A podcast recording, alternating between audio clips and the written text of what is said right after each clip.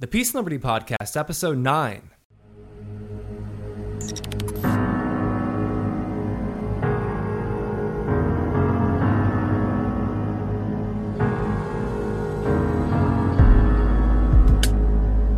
Hey everybody, Stephen Clyde here. I'm joined by my good friend Laura Blodgett, and she's truly an inspiring person. And by the time I'm done with the introduction, you'll see why.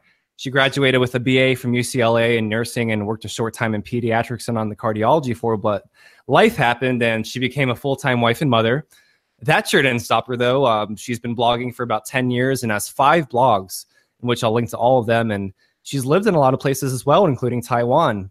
And while living in Taiwan, she started learning Chinese, which we'll talk about more later. And it's interesting, Laura. Um, I made it my life goal to learn Spanish and Chinese, and I've been using these little apps on my phone just to learn Chinese. Like, or I've been learning Spanish so far, like five ten minutes a day, and it's been really working for me. So, uh, let's see here. So one of my favorite sites she runs is the happylibertarian.com, where she encourages parents to stay out of government-run schools, among other things. And in fact, she homeschools her children herself. So I could go on and on, and her bio is quite extensive. But Laura, thank you so much for coming on. Thanks for having me. I was just speaking with Sherry Clark, who I met at the Tom Woods thousandth episode event, and what do you know? I met you at the thousandth episode event too. Uh, what yeah. was your what was your favorite moment from that? Oh, um, I, I would have to say that it was multiple because every time I met somebody that I'd known from the Facebook group and we got to see each other, it was just like fireworks. It was wonderful. That would that would have been my answer too. Yeah, just like meeting people in the flesh, and it's it's a crazy experience. I don't know about you. I stayed up all night. I didn't go to bed till like seven a.m. or eight a.m. no, you were. I I could not do that. yeah. Well, um, there's so much I can talk about with you, but we only got a short amount of time. So let's start with this. When would you say you became interested in libertarianism, or would have called yourself libertarianism? And adding on to that, did you come from a left leaning or right leaning family growing up? Um, I would say that I did not officially label myself as a libertarian until um, uh, I live in a bit of a time warp, but I think it was probably about four years ago. Oh. But I think that I was basically libertarian leaning um, probably from the day I started homeschooling. So that was more like 35 years ago. How about that? Just because you, you can't start that sort of thing without having it in your mind is like wait they don't have to tell me what to do. I can do this. Oh I've, I, have you read Bryan Caplan's new book? No i have not. I did listen to his interview. Yeah i'm i'm it's really excited to read that book. Supposedly it's devastating to the arguments but yeah it's really interesting. So um, you're obviously an author and a versatile one to say at the least. Uh, tell us about the books you've written because you have so many interests and i honestly i don't know how you do it all. Well i think i told you um, you know you have to consider that i am almost 57 years old and so i've had quite a few experiences and i'm done teaching my kids at home and my husband is half retired and so even though i i do some of this with some hopes of making it a little business like its origin, just learn. So they're all tied up in that. Um, so, you know, staying fit um, and exercising a lot has always been one of my goals. And so when I learned about barefoot running, I wanted to share that. And I wrote that book about barefoot running. But then one of my other books is how my husband built the um, backyard brick oven where we cook pizza and different things in it. I, and, I saw that. I love that. Yeah. So that was lots of fun to do with him. And um, it was like the best of all worlds with um, learning to do a book in a kind of an interview and portray what somebody else is doing because of course i live with him and we communicate well and so all of the things i didn't understand and i could go to him anytime and clarify them and so that was that was fun uh, how many books have you written well, let's see. The one about my daughter who died from cancer, the one about the brick oven, the one about barefoot running. Those are the main like adult ones. I've done two children's books that were kind of because I was trying to do Chinese children's books. And so I figured if I was doing them in Chinese, I might as well do them in English too. It's kind of backwards. hey, there you go. You know, that was actually my next question to you because you mentioned in your email to me that you're a mother of seven, but you actually had a daughter pass away at the age of 14. Um, tell me about that because you ended up turning this into a book. Um, I haven't read it yet, but I was actually reading the Amazon comments and people were like, wow, this is really inspiring. How did that book come about? Do you think that book was your way of making peace with that situation? Well, I don't know that it was my way of making peace, but it was certainly an expression of that. Because um, is the book an actual story? I I I, I didn't. Yes. Okay, gotcha. Yeah, um, it it sort of has a it has a prologue in it of when she was very young, when there was a certain um, birth defect that we noticed that we didn't know until she was ill that that was probably related. Um, and then it basically tells of the time period of when she was ill and what it was like for her and what it was like for us and how um, that's not the end of life I mean, we are sincere christians and it's just an example of the hardships of life and how you come through them anyway in fact, a lot of the comments I'm reading were related just to that, that, you know, death is just another part of life. And you can either look at it tragically or just realize that it happens to all of us. It's, it's part of the bigger picture. And yeah, yeah. I, I, come from a Southern Baptist Christian family myself. So yeah, I believe, you know, this is not the end. And mm-hmm. I, I believing that relieves a lot of the anxiety that would come along with yeah I, am sure you understand what i'm saying yeah well I've, I've met quite a number of people when they hear my story and they're afraid of death and so partly i wrote it the goal of maybe helping people to be afraid yeah, I mean that's wonderful. I mean, that's again, you've done so much, and uh, you know, one of your blogs you're most active on is um, the Happy Libertarian. Uh, this is honestly my favorite. Well, by the way, which blog are you most active on? Are you equally active on all of them, or? Um, I think it varies. Um, for instance, it's been winter, and my other one of my blogs centers a lot on gardening, and it's hard to find a lot to write about on gardening from November to March. Hey. um, but I started about well, 21 weeks ago now, um, writing a series, 52 Weeks to a Better Relationship with Your Child. And so that's keeping me very consistent on my Happy Libertarian blog. Yeah, I love your Happy Libertarian blog because it talks about, you know, don't put your kids in the public schools. It, it ruins our kids. And uh, if I ever have kids, I'm going to homeschool them. I'm probably just going to use Tom Woods' uh, Ron Paul homeschool curriculum. curriculum. But is that what you're utilizing, or what have you used uh, that you found successful? When I talk to people about teaching their kids at home, I, I, I do want to um, say right off that, you know, taking care of kids is labor intensive. Absolutely. But I actually think that sending them away part of the day to institutions makes it both harder than it needs to be and also seem like it would be harder than it is in the hours that you spend with them at home. And another aspect of that is that the more you try to copy the institutional style of teaching, the harder that that is all going to be. Um, because one of the reasons, besides taking them away from government propaganda, from for avoiding the institutional setting, is that it's just not a healthy way to do childhood. Um, Absolutely. But the other thing I always like to emphasize is that spending time with your kids is the way to build relationships with them. And if you're sending them off somewhere else for multiple hours of the day, you're depriving yourself of a level of relationship. It, it's just a given. I mean, I think the common theme you see among parents and kids is that, you know, the kids are rebellious. They do exactly the opposite of what their parents did. How did you manage that? Did you not experience that at all, or did you handle it differently? Well, again, I think because our relationships were so solid because on one hand they saw that i was so completely devoted to taking care of them for all of those years. And because the teaching them at home they don't have the the other things vying for their attention and their what's the word i'm looking for? Their um, loyalty mm. in a sense. Um, i have there's a friend of mine who tells a a simple but very illustrative story of she actually um, didn't take her kids out of school until her oldest was in third grade.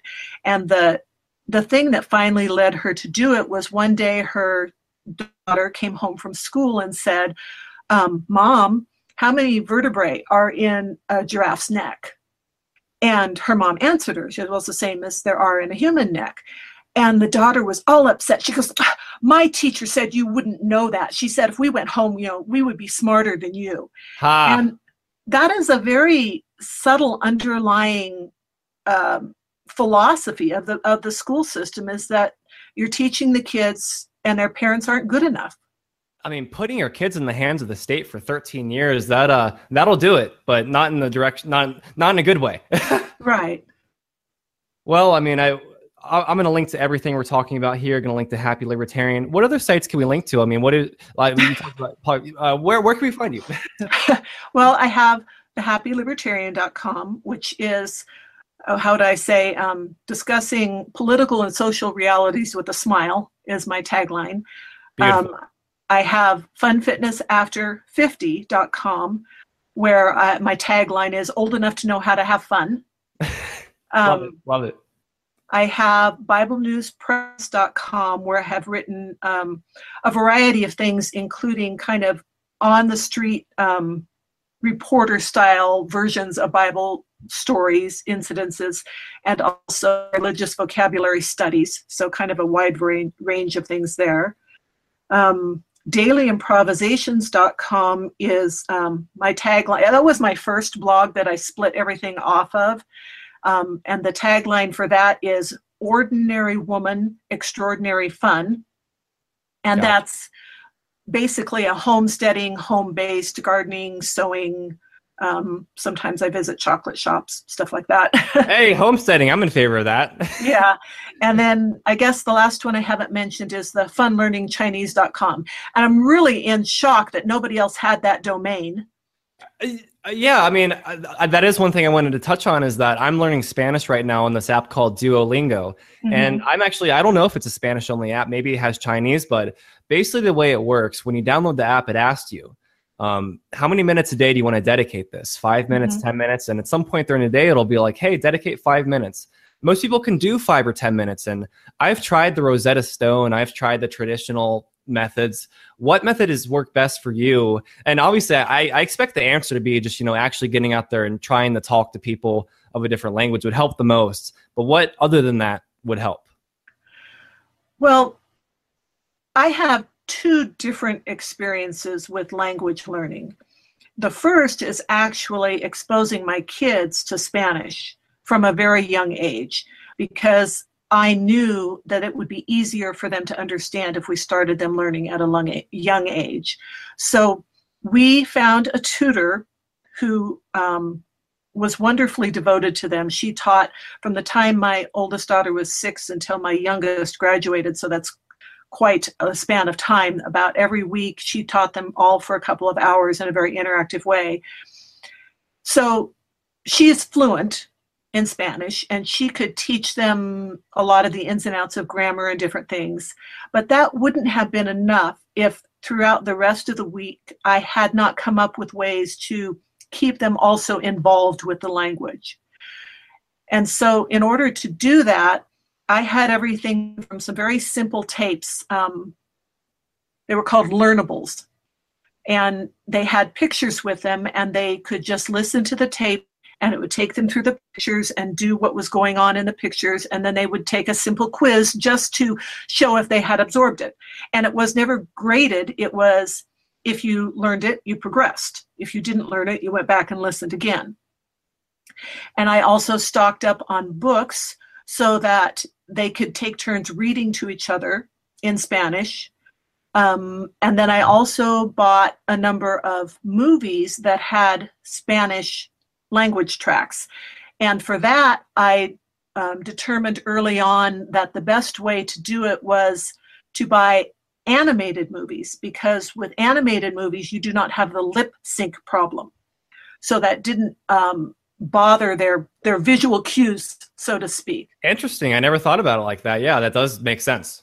And I also had had rules which I tried to make fun. Like if there's a, if you're watching a Spanish movie, and yeah, I mean, it could have been like a Walt Disney, um, the Robin Hood with the foxes or whatever. Um, that if you want to talk about it, you have to talk about it in Spanish. Uh, I would imagine in that sense, like if you've watched uh, the Disney movies in English and like you remember the lines, when you see it in Spanish and you recognize that same line, you're like, oh, that that's what that's supposed to mean. They may have some, but they actually um, talk about the fact that because I was an advocate of limiting uh, what they spent time on that I felt maybe would keep them from being involved in other creative activities. Okay. So they couldn't just watch movies whenever they wanted in English, but they could watch Spanish movies a lot more regularly. So some of the movies they know better in Spanish. I mean, how have they progressed? I mean, are they quite fluent at this point, or? Um, the the younger four are pretty fluent. I, I think they're all wow. fairly fluent, but it kind of depends on how how much interaction they've had with it as adults. If they were put in dropped in the middle of Mexico right now, they could know a few things to like get oh, around. Definitely, like oh, what, that's great. My youngest daughter, um, well, a lot of them worked as soccer referees, but it was just kind of funny with her. She's blonde, and she was being a soccer referee um, for a couple of teams where they were all Spanish speaking and they were really really competitive and they were kind of mean and and saying a bunch mm. of things and they didn't realize she could understand them. oh man, that, that's that's that's a good reason to learn another language, you know, yeah. knowing people are talking about you. Yeah. Yeah. and keeping control of the game there for her. Oh, yeah. well, this has been a really great discussion. Um I do want to wrap up here. So, as everyone knows, this whole week has been dedicated to women and libertarianism and uh, I've been asking this question to every guest this week. Libertarianism is thought of as a white male movement, and I personally reject that. I would claim that peace and liberty is for everyone that understands the non aggression principle and property rights and is willing to respect all that. But how would you respond to the claim that libertarianism, even just regardless of race, is male dominated, and therefore being a woman and a libertarian, that would be an oxymoron? Um, and I'm sure you've heard these kind of sentiments before. Well, I think it partly has to do with just how people get together and communicate and label themselves. Because, like I was saying, I believe that I really was libertarian at heart for many years when I was teaching my kids at home. And when I found the label, I'm like, oh, that's me. And so I think that that also is true for a lot of my friends and different people who are not happy with government things. They're libertarian and they don't know it. And they're also confused by political labels. That's a really good way to put it. I mean, um, I'm a thin libertarian, so I believe the non aggression principle is the main starting point of my philosophy. And, you know, other things are other things, but that's the starting point of my philosophy. So, yeah, I mean, libertarianism in that sense is almost just a way of life. And yeah, you could theoretically just be a libertarian and not realize it. right. Right. Well, it's been really great talking to you, Lori. Obviously, it's great seeing you again after the Tom Woods 1000 episode event. So uh, we're going to link to everything, like I said. And uh, well, thank you so much for coming on, Laura. You're welcome. It's nice to talk to you, Stephen. All right. So uh, tomorrow we got on a great guest. We have Dr. Mary Ruwart, and uh, she's we're going to talk about her new book, Death by Regulation. So you guys won't want to miss it. As always, for peace and liberty. See you tomorrow.